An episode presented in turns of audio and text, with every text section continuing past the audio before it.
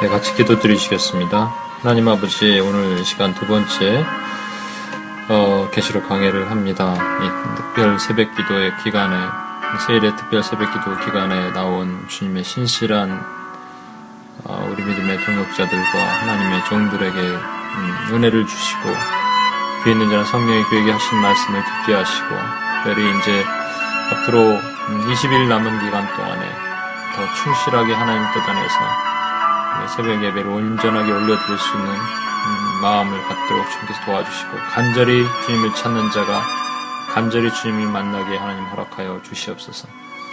감사드리며 우리 원하신 예수님의 이름으로 기도합니다. 아멘.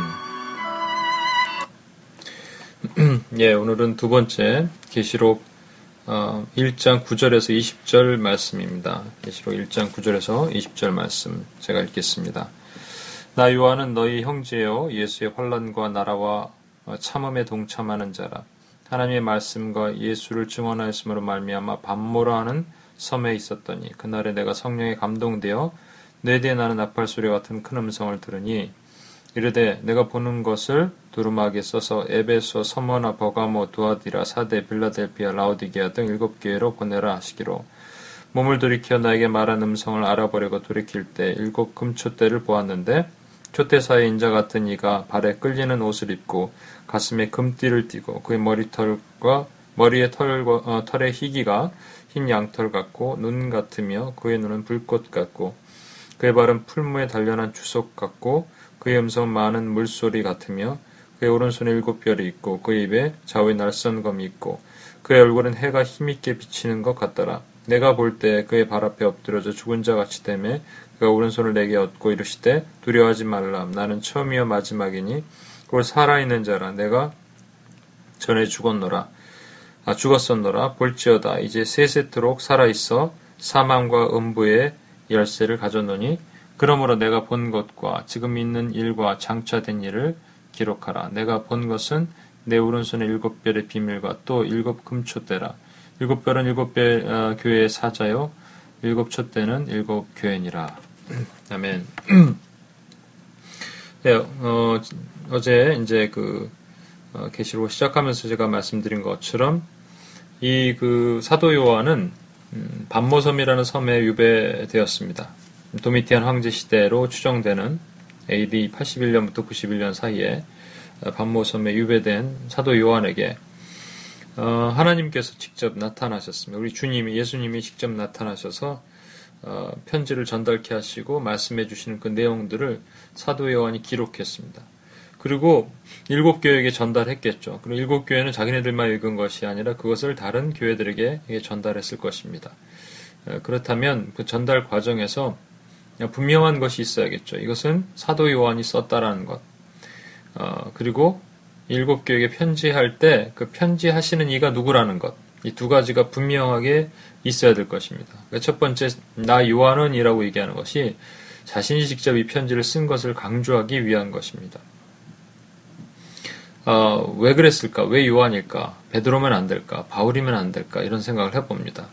요한은 음, 예수님의 사랑하는 제자라고 요한복음에 보면 계속 요한이 자기를 평가하고 있습니다. 자기를 묘사하고 있어요. 그 아마도 많은 제자 중에서 요한이 예수님의 사랑을 많이 받은 것은 확실한 것 같습니다. 어, 그래서 요한이 또한 예수님 십자가의 자리에 가 있었고 예수님이 부활하셨다는 얘기를 들었을 때 다른 제자들 아홉 제자는 전부 떨고 있었을 때 베드로와 요한만 그 얘기를 듣고 무덤으로 뛰어갔습니다. 여기서 보면 요한이 밧모섬에서 무엇을 하고 있었을까 모르는데 그날 나타나신 날이 그날에 그날에 서, 죄송합니다. 그날에 성령에 감동되어 이렇게 되어 있습니다. 그날이라는 것은 이게 Lord's Day입니다. 주의 날이에요. 성경 전체에 들어서 주일이라고 얘기하는 것은 여기 딱 하나밖에 없습니다. 그래서 어떤 그 학자들은 생각하기를 AD 적어도 AD 2세기까지는 어, 교회가 안식일과 주일을 함께 서, 어, 섬겼을 가능성도 있다 이렇게 얘기를 합니다. 그런데 이 사도 요한은 철저하게 이게 주일이라고 표현한 것, 그 주의 날에, 그죠? 주의 날에 내가 성령에 감동되어라고 얘기하는 그 날에 분명히 어, 이것은 내가 쓴 것이 아니고 내가 그냥 지어낸 것이 환상 속이나 꿈에서 얘기한 것이 아니고 분명히 주님이 오셨다라는 것을 증거하고 있어요. 그리고 어, 일곱 교회에게 편지를 했다거든요. 대상이 분명했다는 겁니다. 그냥 너희 교회 전체에게가 아니라 일곱 교회에게 편지를 하라 그랬기 때문에 그 분명한 일곱 교회가 있어요. 왜 일곱 교회일까? 그리고 일곱 교회가 전부 소아시아에 있는 교회거든요.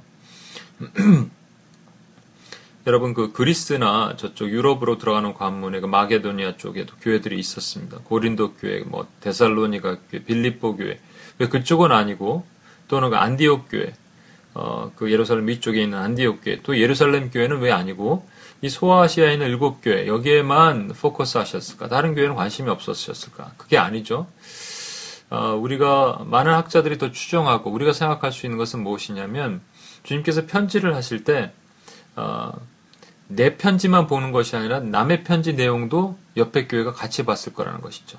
그래서 에베소 교회에게 이렇게 얘기했다 그랬더니 야 그럼 서머나 교회는 뭐라고 말씀하셨냐?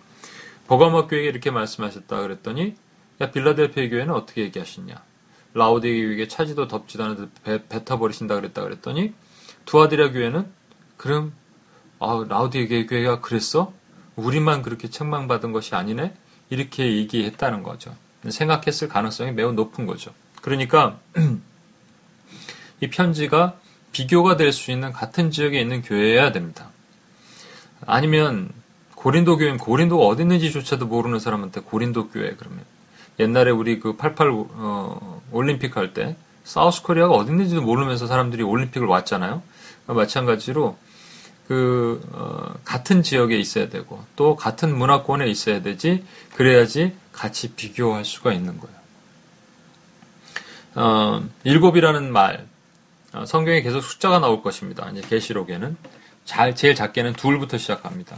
두 증인 이제 둘이 두 사람이 누구든지 내 이름으로 모인 곳에 그래서 교회를 얘기하는 것이죠. 하나님의 교회.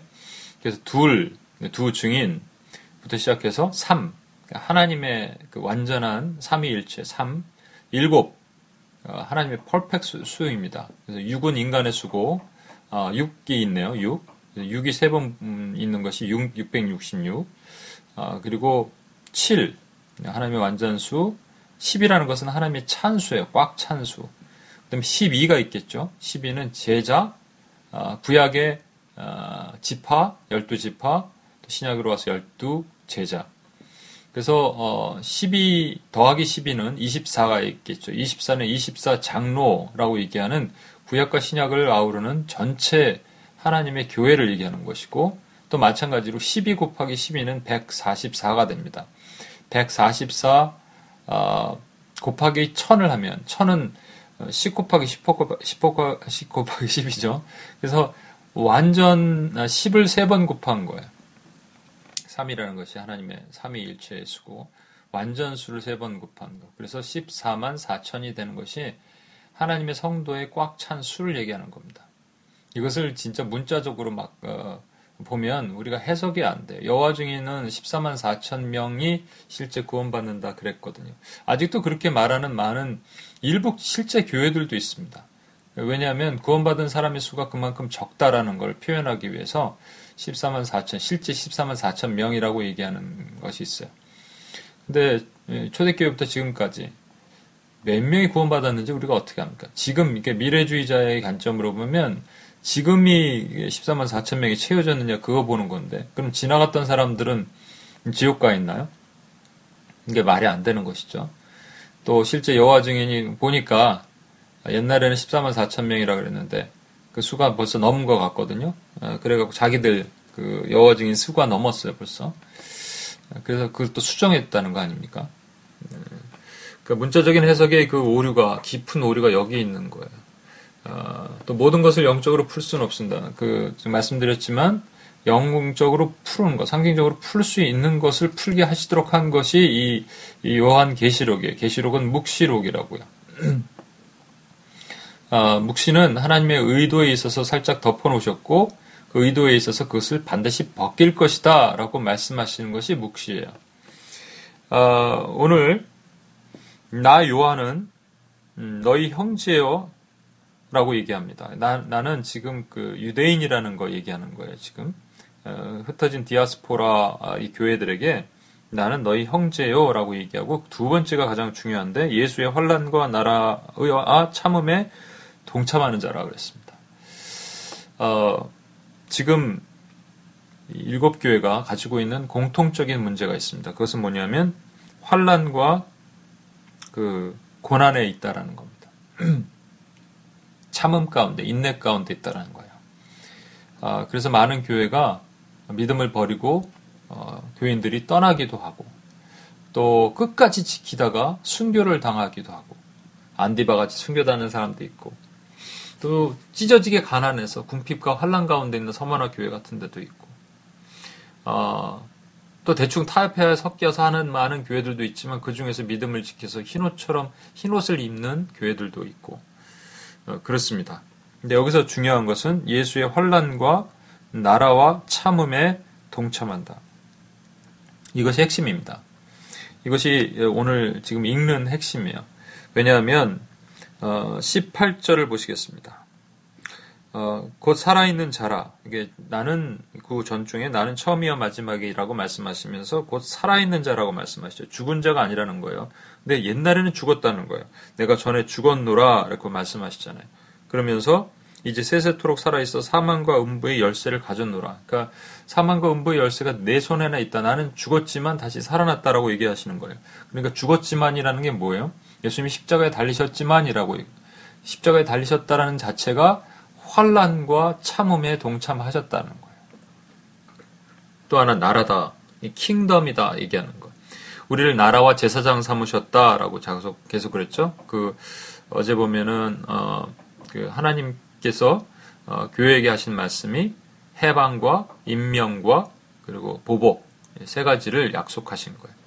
근데 교회에게 제사장 삼으시고 나라 삼으셨다. 하나님의 나라라는 거예요.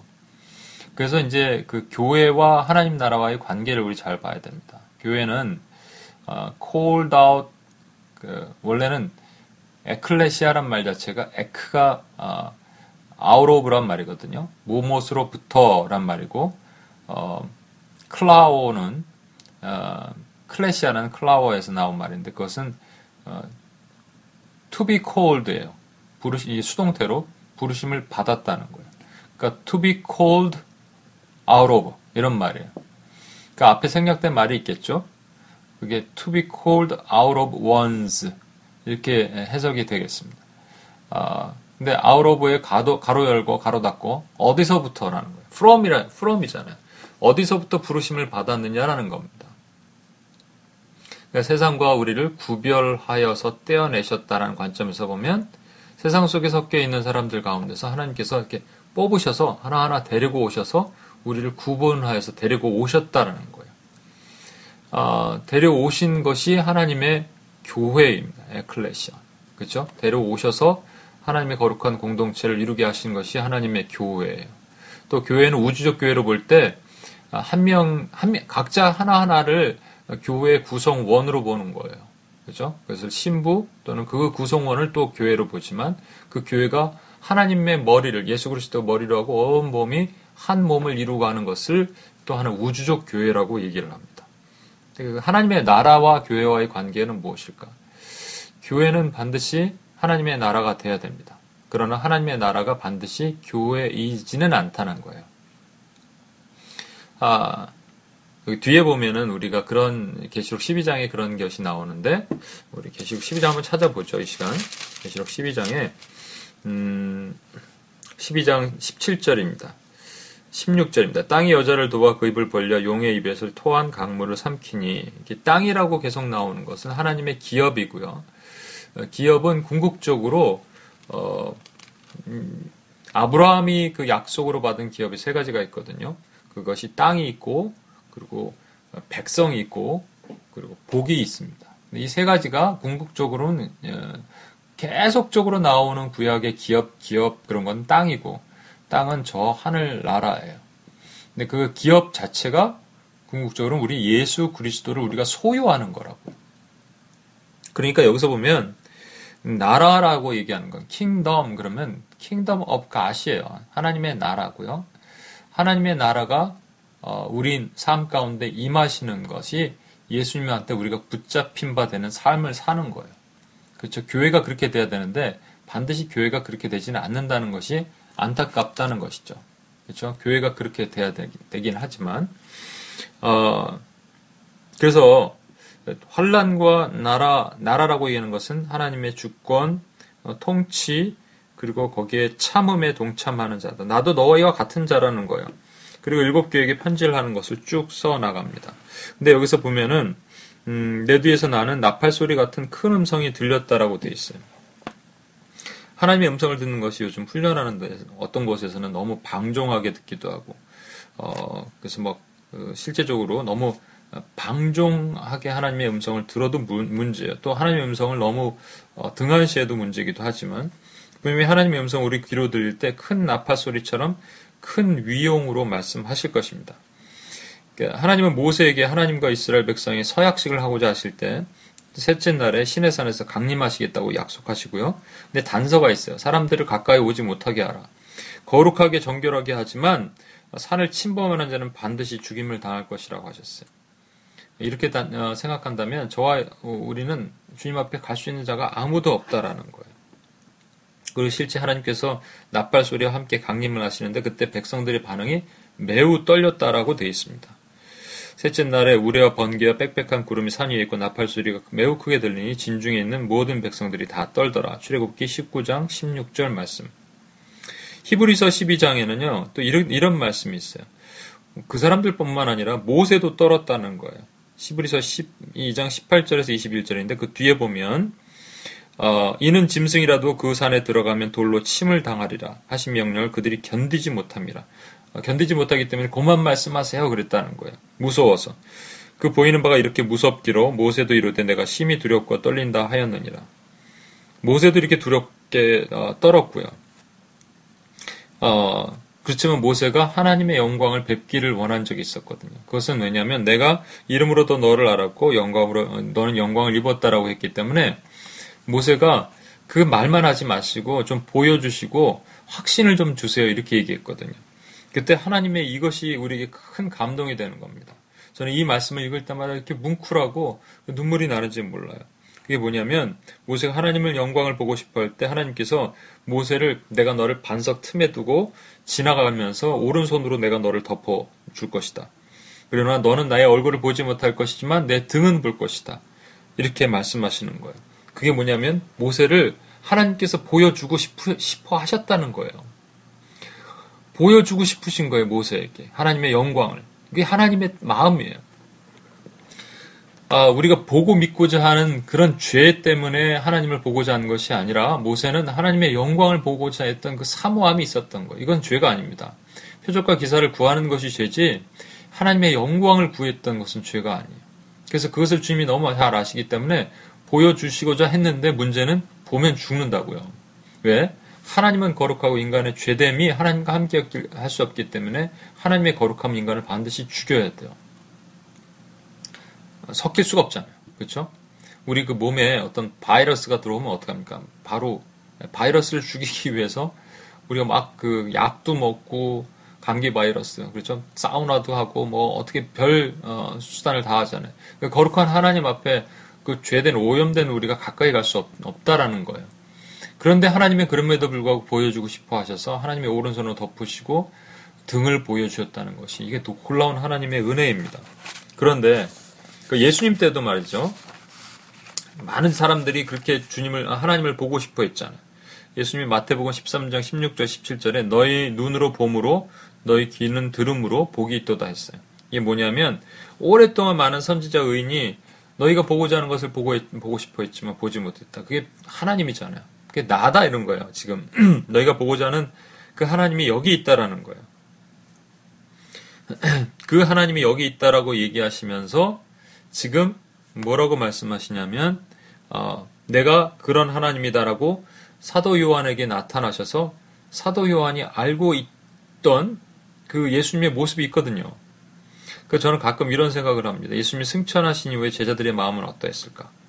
그 안드레와 빌립, 빌립이 그, 그 회개를 맡았고, 그렇죠? 안드레가 어, 그 도시락을 찾고 그랬을 때 오병이어의 기적의 현장. 거기를 달려갔을 것 같아요. 가서 야 이곳에서 우리 5천 명 먹였을 때 기억나니? 맞아 기억나. 막 그러면서 그때를 떠올리면서 그 산 위에서 막 메아리 치는 소리로 예수님, 예수님, 예수님 이렇게 불러봤을 것도 같아. 어, 그럼 베드로는 어땠을까? 베드로는 그냥 숯불 어, 고등어 집에 항상 갔을 것 같아. 그래서 그 숯불 고등어를 먹으면서 주님을 그리워하고 술 한잔 할 수는 없으니까 그냥 밥 이렇게 된장찌개 숯불 고등어를 먹으면서 디베라 바닷가에서 외치면서 주님을 그리워하지 않았을까? 그러니까 도마 의심 많은 도마는 구멍이랑 구멍이랑 손을 탁 넣어보면서 주님을 회상하면서 눈물을 글썽거렸을 수도 있을 것 같아요. 제 상상입니다만 웃자고 하는 얘기입니다. 물론.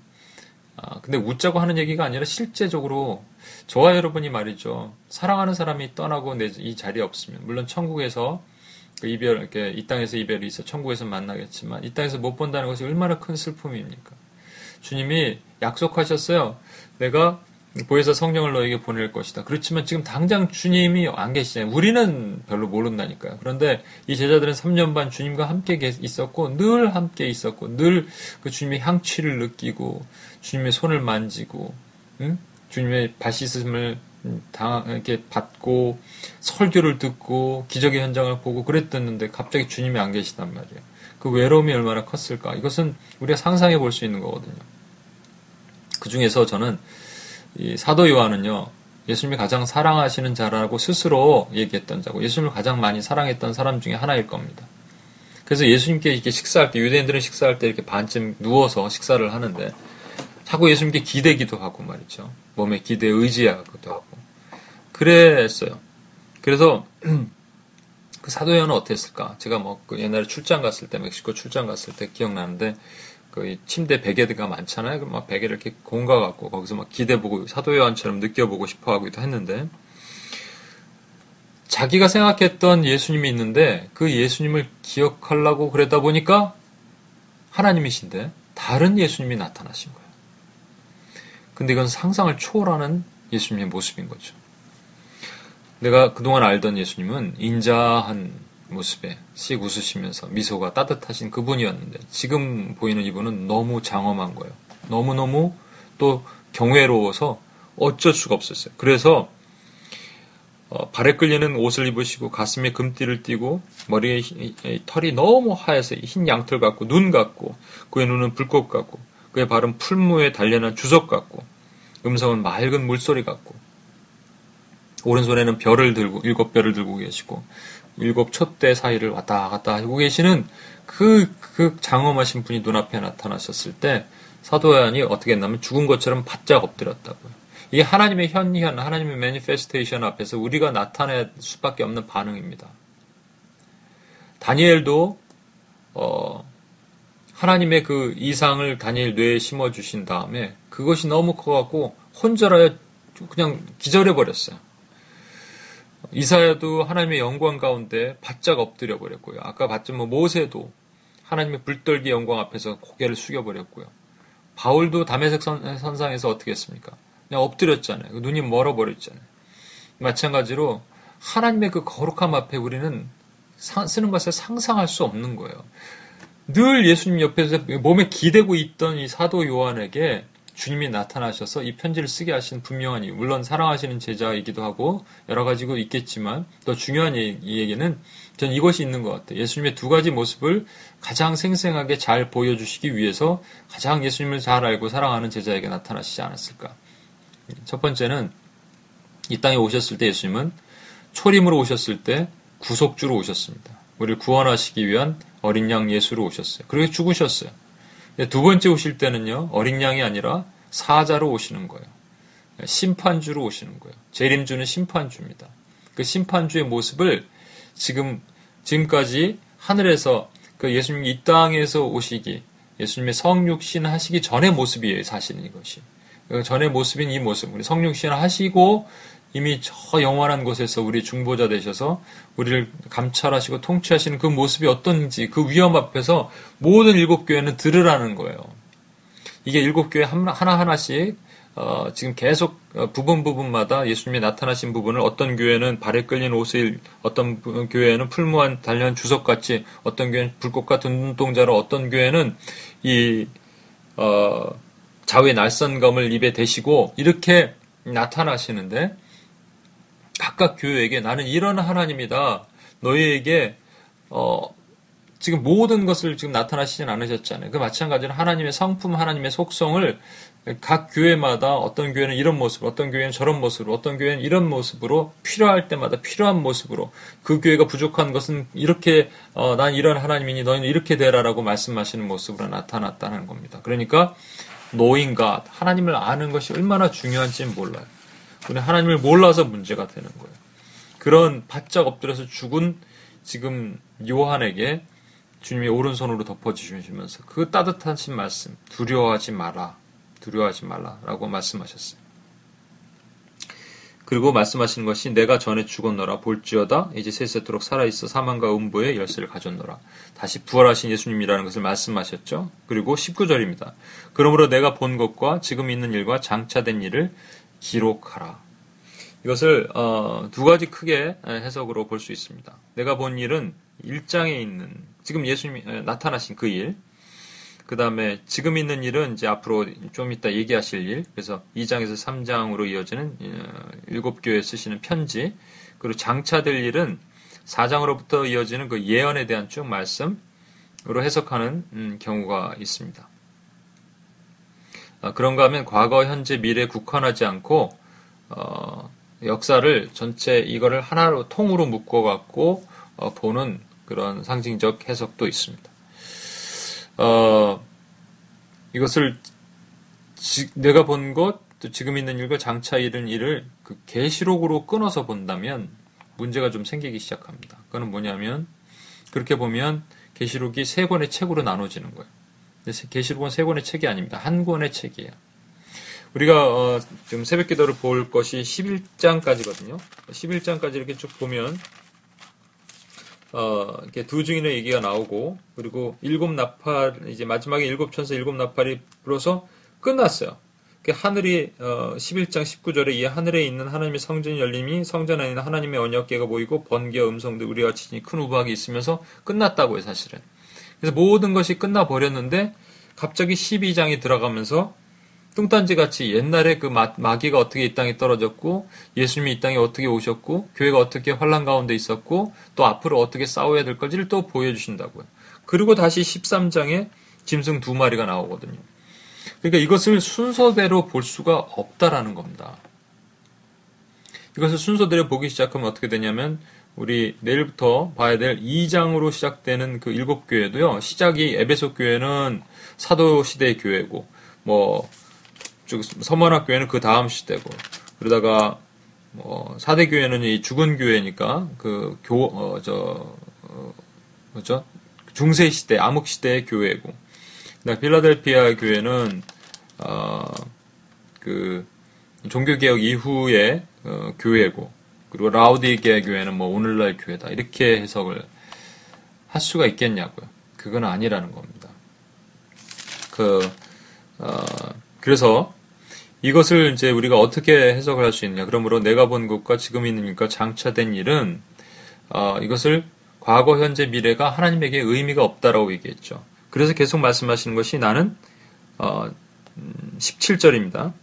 음, 두려워하지 말라 나는 처음이요 마지막이니 이 얘기 계속 하시는 거예요. 처음이요 마지막이라는 것은 시공을 초월하신 하나님이라는 거예요. 그래서 과거에 있었고 현재 있고 미래에 있는 일들이 하나님에게는 그냥 하나예요. 하나. 우리에게는 시간이 구름판이 linear하게 흘러가지만 하나님에게 그게 필요 없시다니까요. 그래서 히브리의 perspective를 우리가 가질 필요가 있어요. 히브리 사람들은 이에 그 리니어한 시간으로 흘러가는 것이 아닙니다. 엄밀히 말하면 히브리 사람들은요 미래가 현재를 땡기는 삶으로 살아요. 근데 우리는 현재에서 미래를 바라보면서 걸어가는 거잖아요. 그렇죠? 과거를 뒤, 뒤 과거는 뒤에 있고, 근데 그게 아닌 거예요. 시간도 인간을 위해서 만들어 주신 하나님의 선물이라는 겁니다. 어, 그래서 이것은요, 어, 그 환란 가운데 핍박 가운데 있는 초대교회를 향한 주님의 약속의 승리의 메시지를 전하라는 거예요. 이것은 20절 내가 본 것은 내 오른손에 일곱 별의 비밀과 또 일곱 금초대라. 일곱 별은 일곱 교회와 사자여 일곱 초대는 일곱 교인이라. 여기서 일곱 초대는요 우리가 그 어, 지성소로 들어가면 분향단이 있는 성소에 들어갈 때 좌측에 일곱 금초대가 있고 오른쪽에 또 여섯 개 여섯 개 열두 개 떡상이 있죠. 일곱 촛대는 일곱 교회를 상징하고 열둘은 열두 지파 또 오늘 신약으로 와서는 열두 교회를 상징합니다. 일곱 교회, 열두 교회, 열두 제자, 열두 제자 이게 전부 교회죠. 그런가 하면 여기서 일곱 교, 교회, 일곱 촛대 사이에 거니신다 그랬기 때문에 우리 화면을 보면 여기 하나님께서 촛대 사이를 거니신잖아요. 그러니까 일곱 촛대가 이렇게 하나로 묶어 있는 것이 아니라 촛대가 하나하나 이렇게 떨어져 있겠죠. 그럼 여기도 어슬렁, 아, 어슬렁이 아니라 여기도 거니시고 저기도 거니시고 이렇게 던니시겠죠. 근데 그, 음, 분양단에 있는 또 스가랴서에 있는 일곱 촛대는 이렇게 일곱 촛대가 하나로 돼 있어요. 거기서 기름 부음이 있어서 두 감람나무로 흘러나갑니다. 그것이 결국은 계시록 5장 8절에도 하나님의 일곱 눈, 또 일곱 영이다. 성령을 상징하고 그 건너편에 있는 열두 지파, 열두 제자를 향한 그 떡, 떡은 뭐냐면 생명의 떡이고 진리이고 말씀이에요. 성령과 말씀. 이게 결국 하나입니다. 성령과 말씀이 교회 가운데 일곱 교회와 열두 제자 가운데 함께 있어야 되는 거예요. 근데 여기서 문제는 뭐냐면 일곱 별이 뭐냐는 거죠. 일곱 별은 음, 사자라 그랬는데 이게 그 헬라어는 앙겔로스인데 앙겔로스에서 그 엔젤이 나온 거예요. 사자, 아, 천사죠 사실은. 근데 세 가지 학설이 있습니다. 하나는 사자가 교회 감독이나 목사 혹은 요한의 편지를 전달하는 사람일 것이다. 근데 그래서 옛날에 음 제가 그 부흥회 때 어렸을 때 어떤 그 부흥 강사님이 오셔서 그때 뭐 부흥 강사님인데 막그 욕도 비슷하게 하시고 막 그랬잖아요. 그래서 부흥 강사님 오셔서 어, 대표 기도 하시는 장로님을 막 야단쳤어요. 주의 종이라 그랬다고. 주의 사자를 주의 종이라 그랬다고. 그래서 어, 목사는 주의 사자다 그러는 거죠. 뭐 그게 음, 크게 그 어, 포괄적인 의미에서는 틀린 것은 아니겠지만 어, 그건 저는 아닌 것 같아요. 두 번째, 하나님의 교회를 보호하는 천사라는 학설. 이것도 되게 의, 어, 저기, 어, 일리가 있습니다. 마태복음 18장 10절에 우리에게는 수호천사가 있다라고 하시잖아요. 삼가 이 작은 자 중에 하나도 없이 여기지 말라. 너에게 말하노니 그들의 천사들이 각각의 작은 자들의 천사들이 있다라는 거예요. 담당 천사. 아, 얼마나 좋습니까? 담당 천사들이 있으니까. 하늘에서 하늘에 계신 내 아버지 얼굴을 항상 배없느니라. 이게 뭐냐면 항상 배없는 것이 그냥 천사가 주님 옆에서 이렇게 얼굴 보고 있다는 게 아니고 이 음, 자녀들의 기도를 딜리버리하고 갖고 올라갔다가 또 메시지를 전달하는 그 역할을 하는 거예요. 물론 이제 오늘 안에 성령께서 우리 안에서 내주에 계시고 성령의 메시지로 우리에게 말씀하시지만 어, 그 야곱의 기도처럼 천사가 사, 닥다리를 오르락 내리락 했다는 것. 우리의 메시지, 기도를 전달하는 역할을 했습니다. 세 번째는 교회 그 자체라는 것이죠. 교회 그 자체라고 얘기하는 것은 여기 에베소서 음, 교회에게 편지할 때 2장 1절에 벌써 일곱 별을 붙잡고 일곱 금추타의 그 사이를 거니시는 이가 그래서 일곱 별을 붙잡고 하기 때문에 이것은 에베소 교회가 가지고 있는 어, 참고 견디고 이러한 것들이 있거든요. 그래서 붙잡고 있으신 거예요. 어, 그렇다면 천사를 붙잡을 필요도 없고 그 다음에 거기에 있는 음, 음, 목사들을 붙잡았다면 일곱 명 음, 일곱 교회 각각의 그것을 붙잡았다면 각 교회에게 그렇게 하나씩 말씀하셔야 되지 않느냐 이런 거죠. 그래서 이것은 음, 교회 그 자체 혹은 성도라고 보는 해석입니다. 어, 무엇이 맞는지 중요한 것보다 예수님이 교회를 위해 사자를 오른손에 붙이셨다는 것이 가장 중요합니다.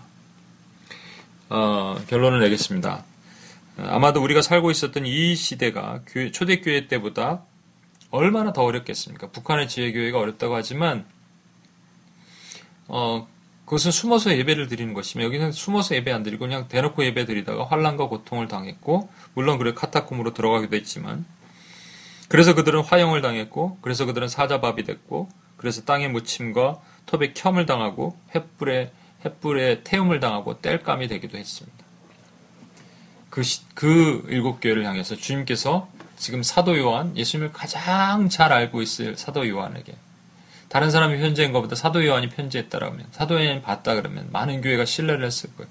그에 나타나셔서 지금 나의 일곱 교회에게 편지해라.